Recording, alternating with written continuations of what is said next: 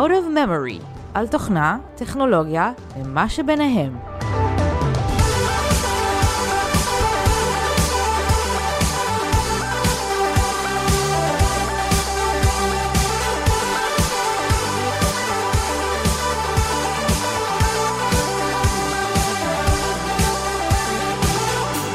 ברוכים הבאים לפרק מספר 8 של Out of Memory, הפרק הפותח את שנת 2020. אני עופר זליג. ואני מיכה קאופמן. אז עופר, מה יש לנו היום? המהנדס שבנה מלכודת לגונבי חבילות. תמונות של אנשים שלא באמת קיימים. למתכנתים שבינינו, נדבר על הדילמה איזה קוד עדיף לכתוב, קוד יעיל יותר או קוד קריא יותר. ופייסבוק, הדור הבא, על מה ולמה הם עובדים שם כל כך הרבה, והאם זה טוב או רע לנו. ולסיום נקנח בסיפור על מוצר דגל של חברה מאוד מפורסמת שסובל מבאג חמור מאוד שהחברה המאוד מפורסמת לא רוצה לתקן. אז קדימה, בוא נתחיל עופר.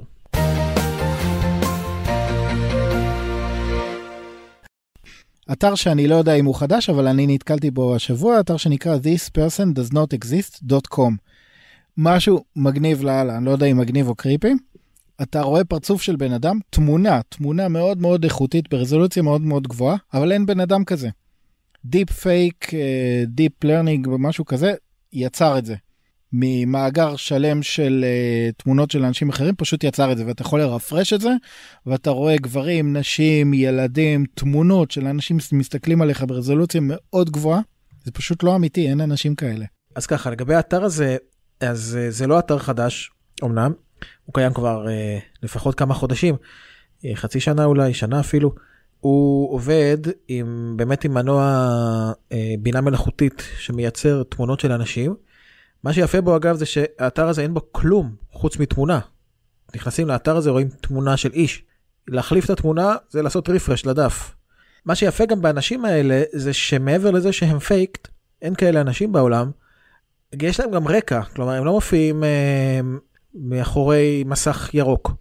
גם הרקע הוא פייק, אז הם יכולים להופיע ליד עוד מישהו שגם הוא פייק, או להופיע ליד איזה עץ או בית או משהו שגם הוא פייק. הכל פייק. אה, וזה נראה מאוד טבעי, כי אנשים כשהם מצטלמים, הם לא מצטלמים מאחורי משהו אחיד בצבע שלו, הם מצטלמים מאחורי משהו, יש שם קיר, יש שם עץ, יש שם בית. ולכן זה נראה כל כך אותנטי. לאנשים יש בגדים עם צבעוניות ויש להם תכשיטים ועגילים וקמטים ונראה אותנטי לחלוטין, אי אפשר לדעת שזה מייצר. אממה, יש פה ושם לפעמים גליצ'ים. אחת לכמה תמונות, אה, או אם בעצם מסתכלים ממש ממש טוב בתוך תמונות, אפשר לראות מין ארטיפקטים כאלה של איזה שהם פאשלות קטנות, שזה, שאפשר לזהות שזה, שזה לא באמת אה, אה, תמונה הגיונית. אתה הצלחת לראות? כן, כי אני בעין כן. לא הצלחתי אם, לראות, אם מסתכלים חיפשתי. הרבה פעמים בס... אז ליד העין או באיזשהו מקום רואים איזשהו ארטיפקטים קטנים שהמנוע של הבינה מלאכותית אה, איכשהו ייצר משהו לא כל כך הגיוני. פייסבוק אגב ממש לא מזמן התחילו לחשוד בזה שפרופילים אה, שמעלים אליהם הם פיקטיביים מיוצרים על ידי מנועים כאלה. וכנראה שמתחילים גם לעקוב אחרי וואלה הארטיפקטים האלה. הם מזהים אותם? אה, יכול להיות שמזהים את זה לפי זה לא ברור הוציאו לפני כמה ימים אה, איזשהו מאמר על זה שהם מזהים שאנשים משתמשים בתמונות של אנשים לא קיימים לא ברור אם הכוונה היא לזה או לא. כי זאת הייתה המחשבה הראשונה שלי שאנשים ישתמשו בזה בשביל כל האבטרים שהם עושים בפייסבוק ובטוויטר. ו... כן כן ככה לפחות הם יודעים שגוגל לא, לא ימצאו את התמונה בגוגל אין כזה איש. בדיוק. זה לא מישהו שלקחנו ואחרי זה פייסבוק יגלו אותו במקום אחר ויראו שלא קוראים לו ככה קוראים לו אחרת. לא זה לא העניין זה איש לא קיים. אבל כמעט כל תמונה אם תסתכל ממש ממש ממש קרוב ותנסה למצוא באזורים קשים של עיניים אם אתה לא רואה תעשה רפרש תגיע לתמונה הבאה בסוף אתה תמצא תמונה שיש בה משהו לא אנושי איזה מין קשה להסביר את זה צריך לראות את זה בשביל להבין איזשהו פספוס קטן של. אה, אבל עברה לי מחשבה מעניינת. אם מי שבנה את האתר הזה מעוניין מה שנקרא לשפר את האלגוריתם שלו ואת ה-AI שלו וליצור תמונות יותר טובות, הוא יכול להשתמש בחסימה של פייסבוק בהנחה ופייסבוק חוסמים ובהנחה והם חוסמים אוטומטית בוא נגיד אתה מנסה לרשום משתמש והוא נחסם אוטומטית ברגע שהוא מעלה תמונה. אז הם יכולים להשתמש בטכניקה של גן של Generative Adversarial Network אה, שזאת אותה שיטה שהשתמשו בה כדי לאמן אה, מערכות Deep Learning אחרות, שבהן מערכת אחת יוצרת משהו, והשנייה בודקת אם היא מזהה שזה אמיתי או לא, ולפי זה המערכת הראשונה מתקנת. ככה זה עובד. כן, לא, אבל אני אומר, אלה שיצרו את זה יכולים להגיד, אוקיי, אנחנו יוצרים תמונה שהיא פייק, אם פייסבוק מזהים את זה שזה פייק, אנחנו ננסה לתקן אותה, זאת אומרת, אה, כחלק ממ. מהתהליך למידה, נעשה אותה יותר טובה, כן. עד שפייסבוק לא יזהו שזה פייק. וזה יהיה תהליך די איטי, כי אתה עובד מול הפייסבוק בצורה הרגילה שלו, זה לא שהכל נמצא אצלך במכונה אחת שבה הכרטיסים הגרפיים שלך עובדים נורא מהר ומנסים לאמן אחד את השני, אבל זה איזשהו כיוון אפשרי. מעניין, לא יודע. מעניין, כן. בכל מקרה, האתר הזה ממש מפחיד, כי זה איכשהו מראה שהטכנולוגיה הגיעה לבגרות כזאת, שאתה כבר לא יכול להבדיל בין שקר לאמת, בין הזיה למציאות. זה מפחיד. לגמרי, ולדעתי נעשה על זה גם פרק אה, נרחב יותר, אה, שיעסוק בזה בצורה נרחבת יותר בעתיד, על כל הדיפ פייקים שהולכים ונהיים יותר נפוצים, כל אלה שיוצרים אה, ממש אדם שמדבר עשו את זה עם ברק אובמה, עשו את זה עם דונלד טראמפ כדוגמאות, אבל... נכון. אז פה זה אמנם רק תמונה, אבל היא כל כך כל כך מציאותית, שקשה להאמין שמחשב עשה את הדבר הזה וזה לא אנושי לגמרי. אני חושב שאנחנו כן מגיעים לאט לאט או מהר מהר לאיזושהי מציאות שבה דברים שאנחנו רואים ונראים לנו מאוד אותנטיים לא באמת נדע אם הם אותנטיים. אבל כן נקדיש לזה אולי פרק בעתיד.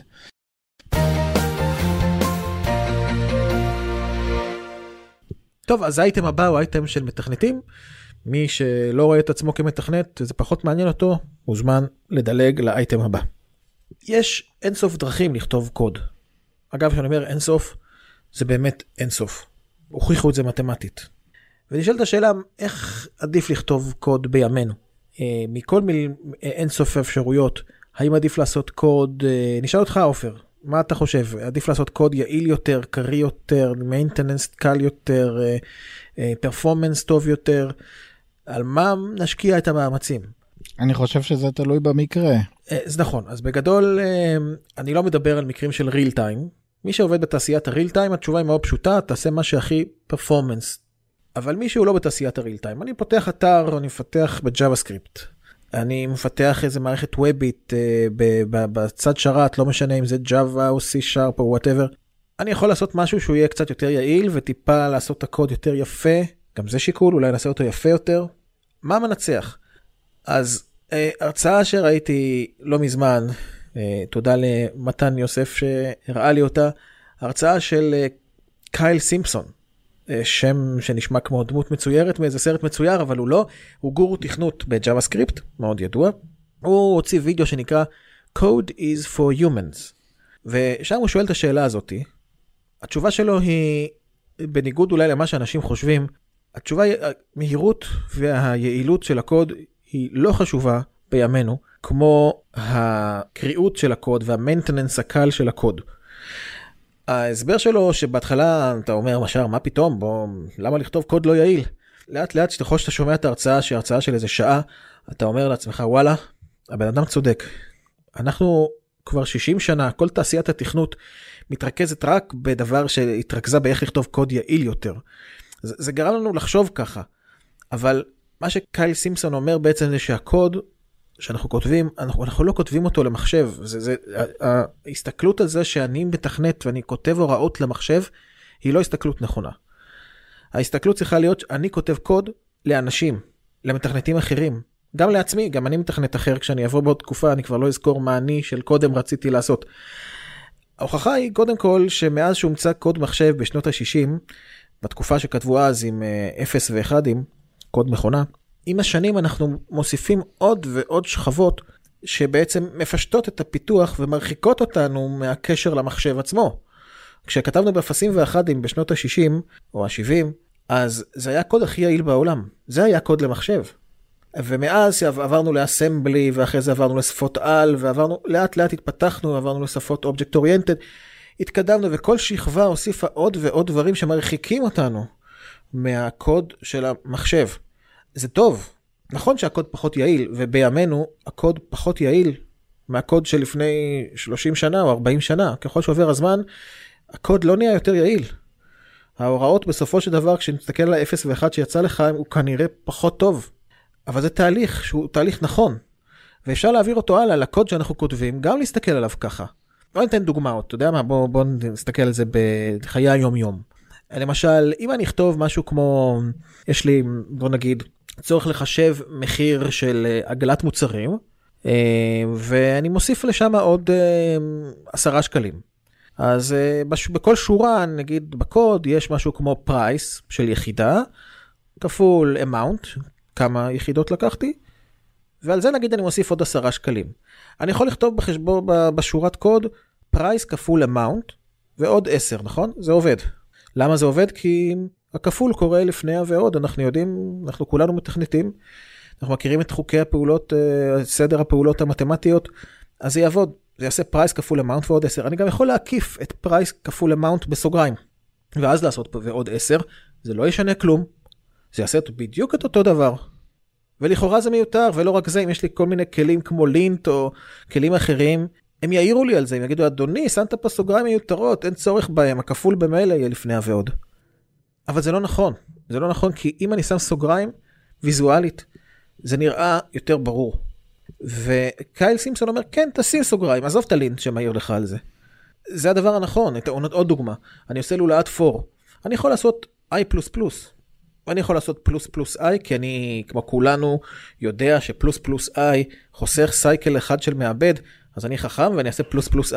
קייל סימפסון אומר לא תעשה i אף אחד לא ירגיש את העוד סייקל הזה במעבד זה יותר קריא תעשה משהו יותר קריא. ואם אני יכול להוסיף דבר אחד אה, אפרופו ביצועים אנחנו חייבים לזכור שהמעבדים היום מאוד מאוד מהירים זה לא אומר שאנחנו צריכים לעשות משהו זוועתי מבחינת יעילות אבל בדרך כלל העבודה של המעבד היא החלק הכי הכי קצר של התוכנית. יש דברים אחרים שלוקחים הרבה יותר זמן. גישה לדאטאבייס, כתיבה, קריאה של קבצים וה... תקשורת בגדול. בדרך כלל הדברים הנופלים בסוף על איטיות של תקשורת ולא של חישוב על מעבד. לרוב. כן, הרבה דברים אחרים. המעבד הוא היחידה הכי מהירה, גם אם תעשה משהו שנראה מאוד לא יעיל כן, בוא, כמובן צריך לתת פה אקספשן, שבו אם אתה כותב משהו ממש לא יעיל, שייקח לו כמה שניות לרוץ, כמה שניות זה הרבה, כן? אז בוא, יש גבול לתיאו, לטענה הזאתי, אבל... ברור, אם זה, אם זה יחידה שתקרא איזשהו לופ של מיליוני או מיליארדי פעמים, אז כן, תייעל אותו כמה שאפשר, כי בסוף, כמו שאתה אומר, המכפלה של ה... מיליוניי שניות האלה תתבטא ב... נכון. אתה יודע מה, לפעמים זה לא, אפילו אין הבדל בביצועים. אתן לך דוגמה נוספת שאין לה הבדל ביצועים. אם אתה הרבה פעמים קורה לנו כולנו שאנחנו כותבים איזה משהו כמו if משהו ואנחנו לא כותבים else כי אין else כי אנחנו לא צריכים. קל סימפסון אומר לא תשים else תכתוב ב-else הערה בהערה תכתוב אין מה לעשות ב-else. אבל תכתוב else תמיד. למה? כי אתה תחזור לפה בעוד כמה חודשים ותשאל את עצמך למה יש if ואין else מה קורה אם זה לא תכתוב else כלום לא קורה תכתוב את זה. זה לא קשור לביצועים זה קשור ל-maintenance קלות אחר כך של לעבור על הקוד ולהבין אותו. יש בלוגר הולנדי בשם דן הוא כתב פוסט נחמד שנקרא The difference between a junior, mid-level and senior developer והוא אומר שלפעמים מתכנת צעיר מסתכל על קוד של סיניור ואומר וואלה זה הכל אין פה שום דבר, גם אני יכלתי לכתוב את זה. אני דווקא כתבתי קוד הרבה יותר קצר, הרבה יותר יפה. אני דחפתי הכל אינליין לשורה אחת, ועשיתי את זה באיזה טכניקה מגניבה, והנה המתכנת הבכיר, אני מסתכל על הקוד שלו, מה זה כל הסיפור? זה מה שמתכנת בכיר עשה, כתב קוד יותר ארוך משלי, יותר שורות ממני, לא השתמש בשום דבר מגניב חדש. אבל מה שהוא לא מבין, זה שהקוד לא נכתב עבור המחשב, הוא נכתב עבור אנשים. הקוד שהכתב המתכנת הצעיר אולי הוא יפה יותר באוניברסיטה יכול להיות שהוא יקבל איזה עוד נקודה אבל בחיי היומיום שאנשים צריכים לתחזק את הקוד הזה אז דווקא המתכנת הבכיר יותר חושב לגמרי לגמרי אחרת הוא חושב על סקלביליות. הוא חושב על תחזוקה. הוא חושב על זה שיהיה לו ברור וקל להבין את זה בעוד חצי שנה שהוא ייכנס שוב לקוד זה ראייה אחרת לגמרי מראייה של מתכנת צעיר ואני ממליץ מאוד לראות גם את הסרטון של קייל סימפסון וגם את המאמר של uh, uh, אותו בלוגר הולנדי דן, The difference between a junior mid-level a senior. שנקשר אליהם בשואו נוטס של ה... נקשר אליהם ומומלץ לקרוא.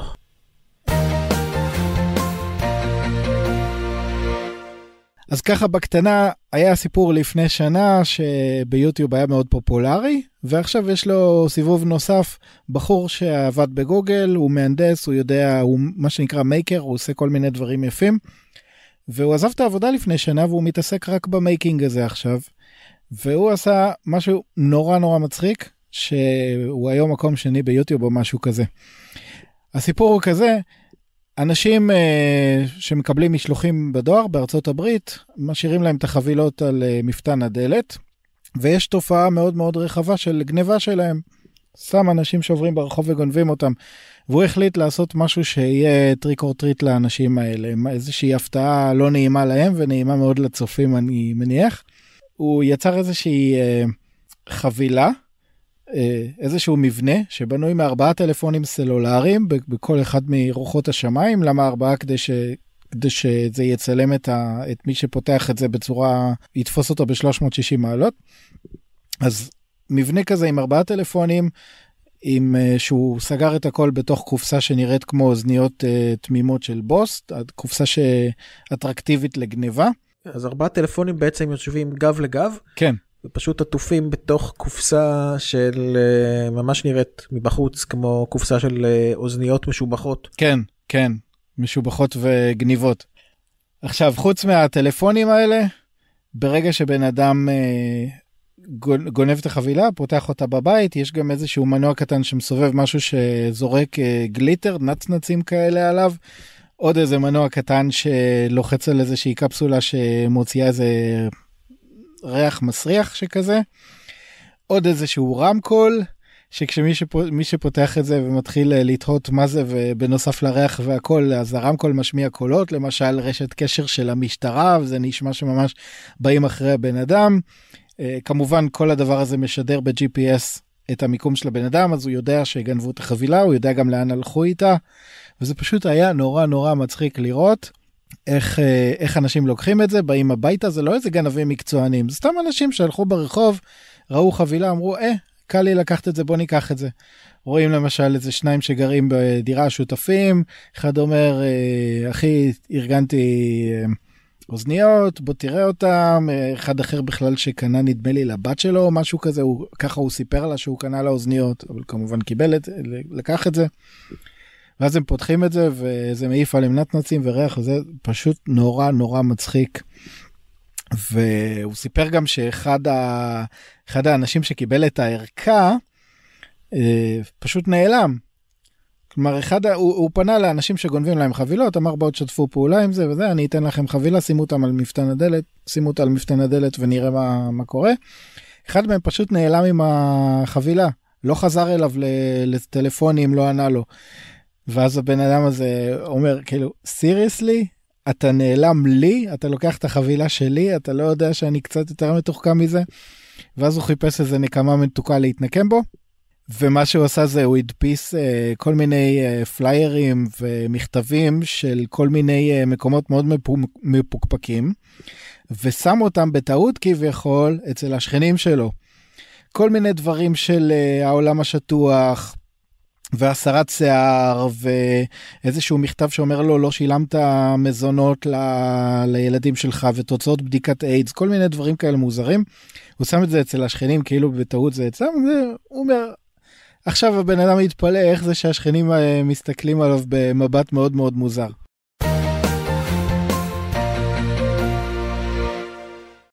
פייסבוק מה רצית לספר לנו על פייסבוק מיכה? פייסבוק אוקיי אז. Uh... פייסבוק מי ששם לב עובדים כבר הרבה חודשים על מה שהם קוראים לו פייסבוק בטא שזה בעצם איזשהו שינוי שלכאורה הוא רק גרפי ב-UI שלהם.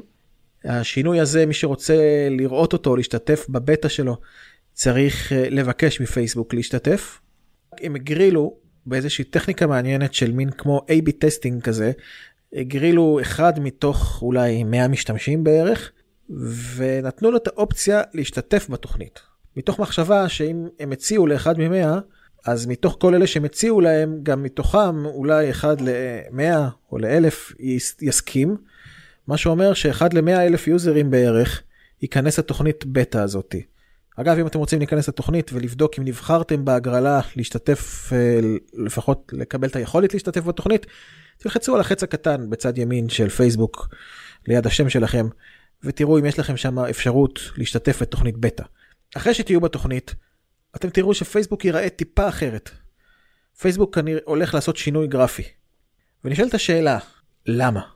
למה הם עושים שינוי גרפי ולמה זה לוקח להם כל כך הרבה זמן? אה, שינויים גרפיים הרי הם עשו מדי פעם. הם עושים כל הזמן שינויים גרפיים, לא? הם עושים כל הזמן שינויים קטנים, אבל בלי תוכניות בטא כאלה, A-B testing כזה, בלי משהו שלוקח להם חודשים. זה נראה כאילו קצת שונה מכל השינויים שהם עשו עד היום. אגב, כל השינויים עד היום לא היו ממש שינויים גרנדיוזיים. השינוי משנה לשנה הוא די קטן, הפייסבוק של היום לא נראה שונה בהרבה מהפייסבוק של לפני 10 שנים. אבל הם עושים מדי פעם שינויים קטנים, ולא מבקשים מאיתנו להירשם לבטות, זה נדיר. וגם השינויים שהם עושים לא לוקחים כל כך הרבה זמן, זה כבר חודשים. ממה שאני ראיתי, אני רוצה להעלות תיאוריה שאומרת שהשינוי של פייסבוק הנוכחי הוא לא בכלל שינוי גרפי. מה שמעניין את פייסבוק זה לא לשפר את העיצוב שלהם שהוא די mm, לא משהו, אבל לא בגלל זה הם עושים את השינוי. כי השינוי מי שיראה אותו הוא לא מרחיק לכת הוא באמת יותר יפה אבל אבל זה לא הסיבה. וזה לא זה לא הסיבה שגם לוקח להם כל כך הרבה זמן. הסיבה האמיתית היא מאחורי הקלעים, לעניות דעתי, מלחמה ברובוטים. מלחמה ברובוטים. מלחמה ברובוטים. פייסבוק אה, הרבה זמן מנסה להילחם ברובוטים, סקרייפרים. אנחנו מכירים כולנו את הסיפור של קמברידג' אנליטיקה. כן, סיפור מפורסם, נכון, זה מה שגרם. לצוקרברג אה, להסתבך כל כך ולהגיע לשימועים בקונגרס ובסנאט, נכון. וגרם, וגרם לפייסבוק אה, להקשיח את כל ההרשאות שהם נותנים למפתחי אפליקציות ל-API שלהם. פייסבוק נכנסו מאז קמברידג' אנליטיקה לסחרור של ניסיונות להגן על המערכת שלהם מדמויות פיקטיביות. האשימו את פייסבוק שהם עזרו לרוסים, לא בכוונה, אבל היו כלי בידי הרוסים לשנות את תוצאות הבחירות בארצות הברית על ידי מאות אלפי דמויות פיקטיביות שהפעילו הרוסים כדי לשנות דעת קהל. כן, הם בהתחלה הכחישו את זה, אבל uh, היום הם לא מכחישים, וזה ברור לכולם וידוע שזה מה שזה היה, זה כבר ברמת עובדה. יפה, אז, אז במלחמה הזאת של פייסבוק, פייסבוק החליטו להילחם בסקרייפרים וברובוטים. איך נלחמים? אחת הדרכים שלהם, וזה מה שהם עושים בגלגול של הבטא הבא, זה בעצם לשנות את כל הדום שלהם, את כל ה-HTML שלהם, בצורה כזאת שיהיה לך קשה מאוד להסתכל על הדום ולהגיד איזה אובייקט שייך למה. בטח כל מי שמאזין לנו יודע מה זה דום ואיך נראה HTML. בפייסבוק גם היום, בתוך ה-HTML יש מעט מאוד שימוש ב-ID ובשמות של קלאסים שאפשר להתלבש עליהם ולקרוא אותם. רוב הקלאסים הם קלאסים שמתחלפים, אבל פה ושם עדיין יש.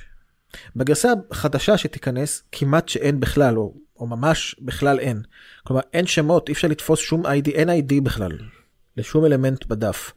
גם הקלאסים הם קלאסים שהופכים להיות קלאסים שלא מייצגים משהו סמנטי, אלא כל class מייצג עיצוב מסוים. לצורך העניין, לאותיות בצבע אדום יש class שנקרא אדום, אבל הוא לא נקרא אדום, הוא נקרא x41n. אחרי refresh הוא יהיה לו שם אחר. לקו תחתי יש עוד שם של class, וכל, למעשה כל אלמנט מורכב מ-50 קלאסים, שכל אחד מהקלאסים מייצג עיצוב אחד. זאת גישה מעניינת, יכול להיות שיש לה סיבות מעבר לניסיון להילחם ברובוטים, זה, יש בזה גם היגיון מסוים, אבל אחת הסיבות שלדעתי, שגם הדברים האלה מתחלפים בקצב גבוה, ושאין ID ושאין שום דבר סמנטי בדף, בדיוק הפוך ממה ש-HTML5 בא להכניס לעולם, את הסמנטיקה, הם באים להוציא את הסמנטיקה כדי להקשות על רובוטים. אני בכלל חשבתי ש... כי ראיתי את הטריקים האלה פועלים גם לא בבטא, לי, לי אין את הבטא, ואני ידעתי שהם עושים את זה כדי uh, לגרום לחוסמי פרסומות לא לחסום את הפרסומות, כלומר שהם לא יוכלו לזהות, למשל המילה ספונסורד, שבאופן רגיל אה, חוסמי הפרסומות מזהים אותה ואז אה, מוחקים את כל הבלוק הזה, מעלימים אותו, היא לא מופיעה ב-HTML כספונסורד, היא מופיעה כאותיות בודדות, לפעמים עם אותיות ביניהם שיש להם דיספליי נון, עם כל מיני היררכיות uh, שלא ניתנות לחיזוי מראש של ספנים בתוך ספנים בתוך ספנים, אתה ממש לא רואה את המילה ספונסורד, אתה ממש לא יכול לזהות שזה תוכן ממומן. חשבתי שזאת הסיבה שהם עושים את זה. כן, זה סיבה, ש... זה סיבה נוספת. יש עוד סיבה גם. קודם כל, אולי הדבר הכי טוב בפייסבוק. שהביאה לעולם, כי אתר אינטרנט הם בואו נודה על האמת לא כל כך חזקים בליצור אתרים. האתר שלהם די מלא באגים ונראה מיושן. אבל מה נכון. שהם למרות כן, שכסף יש להם. כסף יש כן אבל מה שהם הביאו טוב לעולם הפיתוח זה את הריאקט שזה אחלה סביבה. והריאקט גם הוא. קשור לנושא הזה של בעצם של השמות הקלאסיים המתחלפים בוא נודה על האמת אבל אה, אבל נכון גם מה שאתה אומר גם פרסומות וגם ריאקט וגם אבל בגרסה האחרונה שרואים אותה בבטא לגמרי נראה שמה שמכוון אותם עכשיו זה לא הסיבות האלה אלא הרובוטים. קצב השינוי של הקלאסים מאוד גבוה. העובדה שאין שום דבר שמזהה לנו שום אלמנט. כל זה מכוון אותנו להבין שכנראה זו המטרה שלהם להילחם ברובוטים וכדי עכשיו הרובוטים יצטרכו בעצם להשתכלל כדי להתמודד עם הדבר הזה רובוט יותר לא יוכל להסתמך על אלמנטים בדף הוא יצטרך להיות רובוט מדור חדש יותר שכבר קיים גם היום אנחנו מכירים את זה שמסתמך על עיצוב הדף על צורות של דברים בדף למעשה מסתכל על המסך כמו בן אדם ומנסה להבין מה רואים פה ולא על ידי הסתכלות על אדום. שזה רובוטים כבר משוכללים יותר ונדירים יותר. אבל ככה הם הורידו 99% מהרובוטים בעולם באיזה מלחמה שעוד מעט אה, אנחנו נקבל אותה אל ממש לכולם. רוב האנשים יראו בזה סך הכל שינוי של עיצוב, אבל מי שמתעסק בעולם הרובוטים יקבל מכה חזקה בכנף. בסדר, נראה מה יהיה, אני חושב שאף אחד עוד לא אמר פה את המילה האחרונה.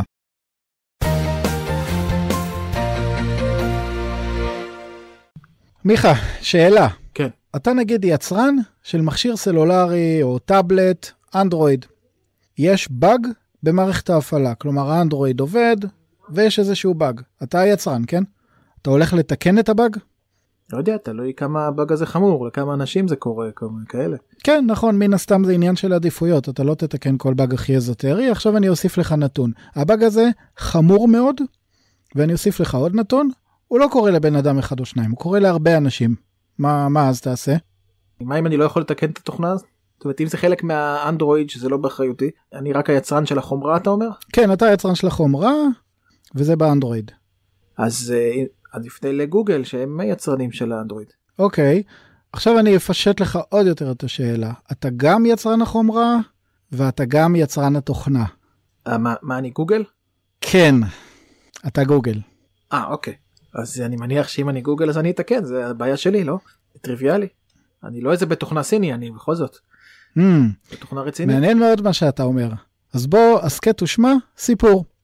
בסוף 2015 גוגל הוציאה flagship טאבלט, בעצם הטאבלט הראשון שגוגל הוציאה בעצמה, לא משהו שהוא אסוס או איזושהי חברה אחרת ש...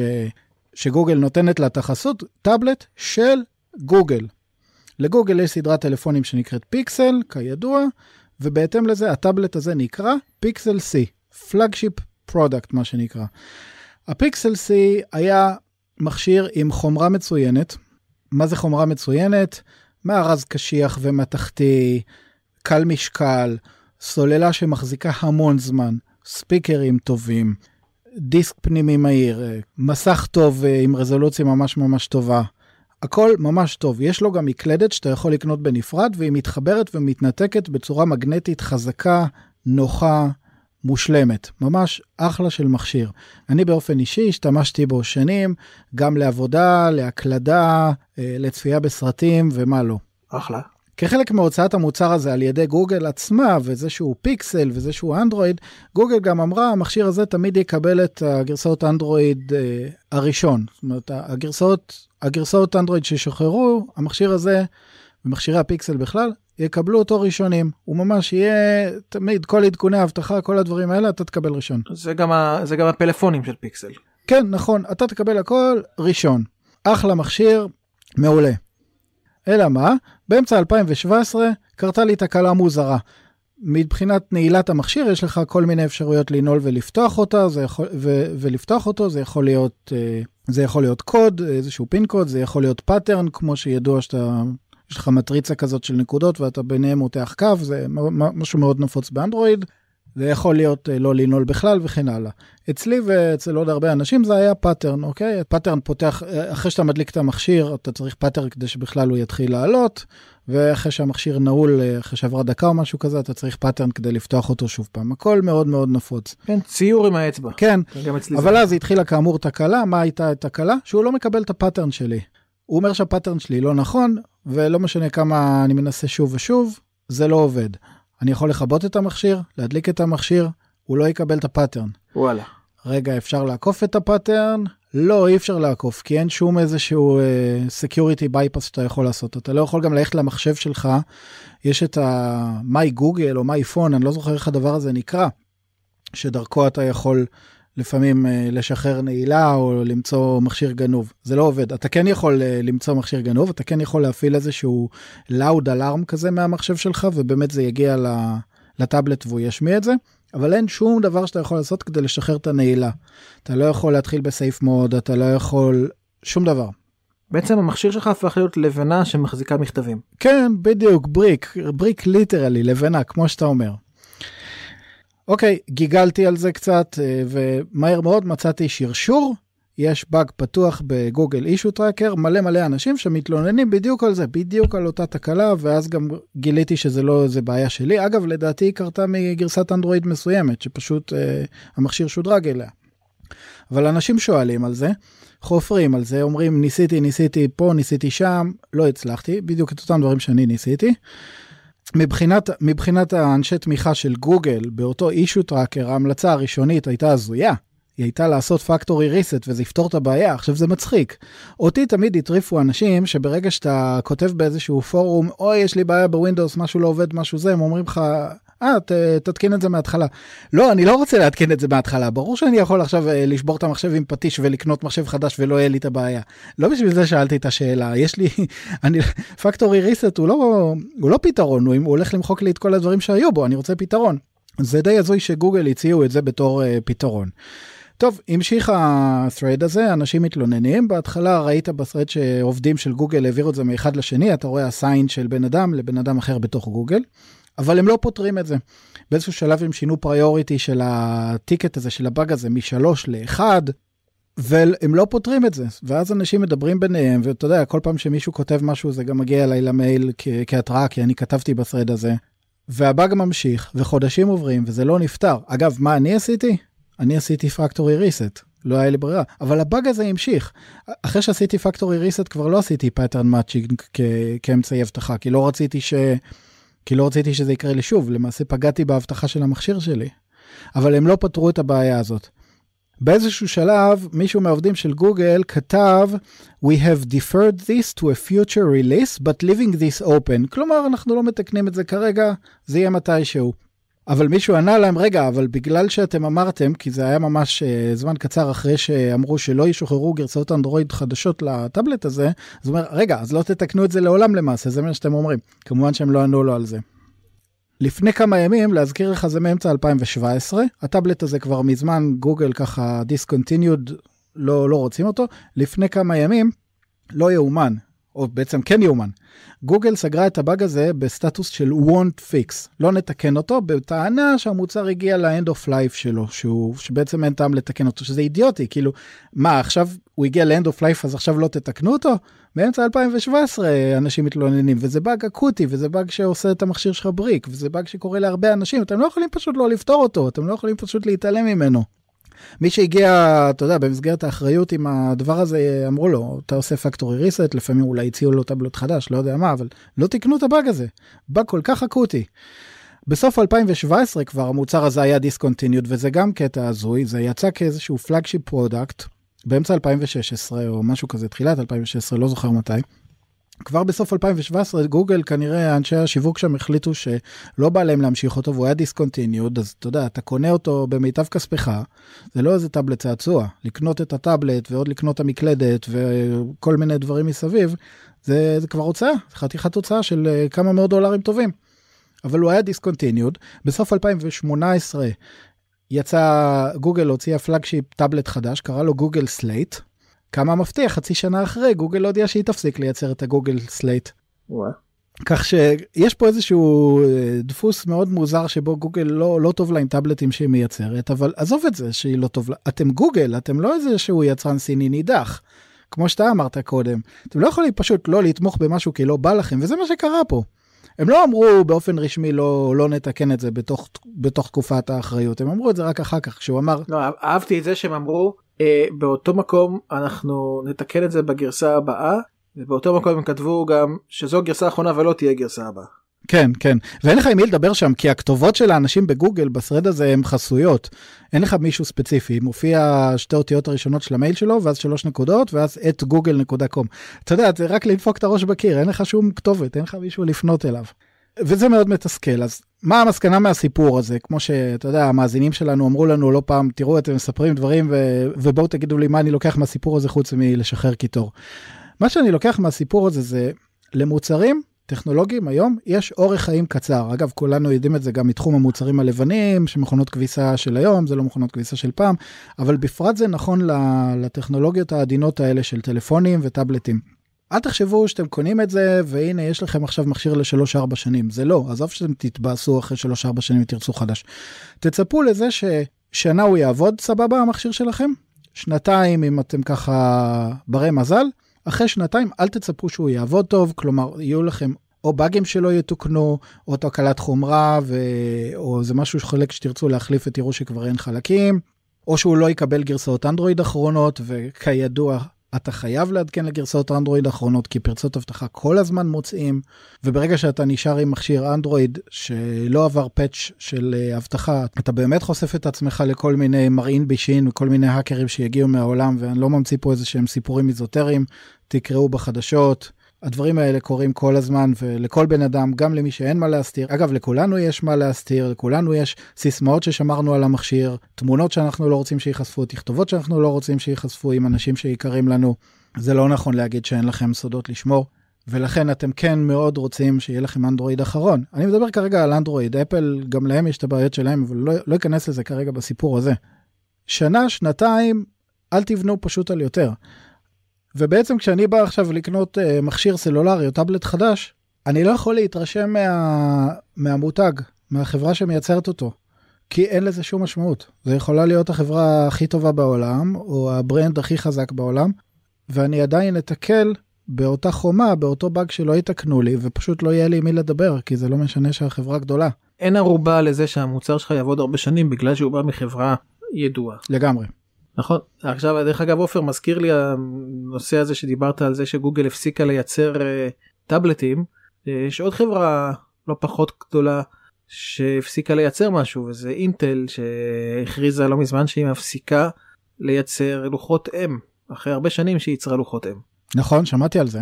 אגב הלוחות של אינטל אף פעם לא היו נחשבים זאת אומרת זה לא אבדה כזו גדולה בדרך כלל הם היו נחשבים ללוחות uh, בינוניים כאלה שאינטל הוציאה רק כדי למכור את המעבדים שלה או את הצ'יפסטים שלה.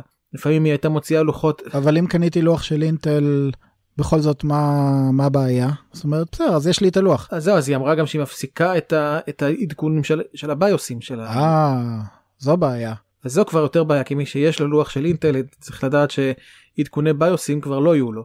אני אישית לא ממש מתאבל על זה כמו שאמרתי כי מעולם אינטל לא הייתה שחקנית חזקה בתחום של לוחות אם. ההרגשה הייתה שהיא בעצם מייצרת לוחות אם שיהיו רפרנס כאלה כלומר כאלה שברגע שיוצא צ'יפסט חדש או מעבד חדש אז uh, היא מוציאה גם לוח אם שיתאים לו כדי שהם יהיו ראשונים בשוק שכבר uh, אנשים יוכלו לנצל את הצ'יפסטים או את המעבדים החדשים שלהם אז היא יצרה איזה reference כזה. אבל מעולם היא לא הייתה שחקן מוביל או חזק בתחום של לוחות אם כמו אסוס או ג'יגה בייט או כאלה שחקנים שהם באמת המובילים בתחום. לכן זה לא אבדה כזו גדולה אבל מי שיש לו לוח אם של אינטל צריך לקחת בחשבון שביוסים כנראה הוא כבר לא יקבל עדכון כמו שגוגל הפסיקה לייצר את הטאבלטים קורה גם לחברות הגדולות ביותר. נכון זו אותה מסקנה מהסיפור שלי מקודם זה, זה בכלל לא משנה מה המותג של החברה. אז מה היה לנו היום פרק מעניין ועשיר בהיבטים שונים של טכנולוגיה ותכנות. דיברנו על uh, מהנדס של גוגל שפרש ומתעסק עכשיו למחייתו בבניית uh, מלכודות לגונבי חבילות. דיברנו על אתר שיוצר אנשים שלא באמת קיימים, והאם פייסבוק עדיין יכולה לזהות שזה אנשים שלא קיימים. מיכה סיפר למתכנתים שבינינו איזה קוד עדיף לכתוב, קוד יעיל יותר או קוד קריא יותר. הדור הבא של פייסבוק, הבטא שהם עובדים עליה, למה הם עושים את זה, והאם זה טוב או רע ולמי. וסיימנו בסיפור עגום על חברה גדולה שיצרה מוצר דגל, יש למוצר דגל הזה באג דגל, והיא לא רוצה לתקן אותו. עד כאן הפרק השמיני של Out of Memory. אנחנו זמינים בכל פלטפורמות הפודקאסטים המובילות. אם אתם שומעים אותנו דרך אפליקציה של אפל, בבקשה תנו לנו חמישה כוכבים בדירוג, זה מאוד מאוד מאוד חשוב לנו. עקבו אחרינו בפייסבוק ובטוויטר, מקווים שהשארנו אתכם. תכתבו לנו ותעשירו גם אותנו. למשל בפרק הקודם דיברנו על uh, queues, job, tasks, ובאופן כללי דרך לבזר טרנזקציות מורכבות תוך כדי שאנחנו יודעים לטפל בתקלות בדרך, וכמובן בלי שהגולש באתר ממתין לכל הדברים האלה. ומאזין רון קליין קישר אותנו להרצאה ביוטיוב מכנס uh, NDC שמדבר בדיוק על הדברים האלה.